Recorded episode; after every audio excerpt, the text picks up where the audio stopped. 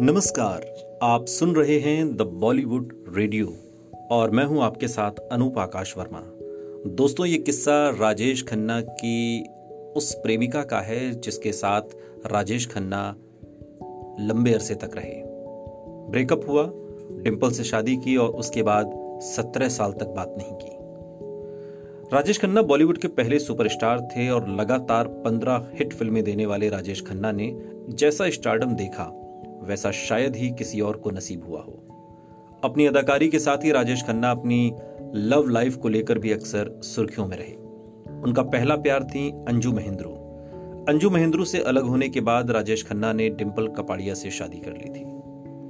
राजेश खन्ना ने डिम्पल कपाड़िया से साल 1972 में शादी की थी और शादी के 12 साल बाद, यानी कि साल उन्नीस सौ चौरासी में डिम्पल कपाड़िया राजेश खन्ना से बिना तलाक लिए अलग हो गई।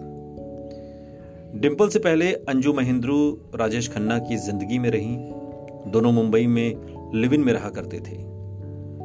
एक्ट्रेस और मॉडल अंजू महेंद्रू का राजेश खन्ना के साथ करीब सात साल तक का रिलेशनशिप रहा और फिर साल उन्नीस सौ इकहत्तर में दोनों का ब्रेकअप हो गया।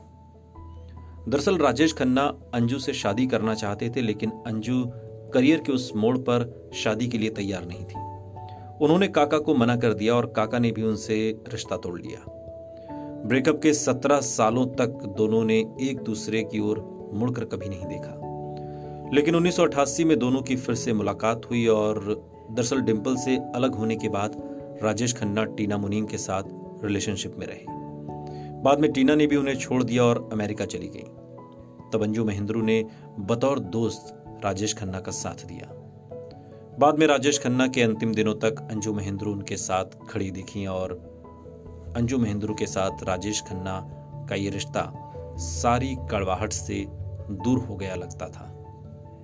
अंजू महेंद्रू शुरुआती दिनों से लेकर आखिरी सालों तक राजेश खन्ना के साथ साई की तरह रही। बीच के कुछ साल डिम्पल कपाड़िया, टीना मुनीम और भी कई लोगों के रहे। सुनते रहिए द बॉलीवुड रेडियो। सुनता है सारा इंडिया।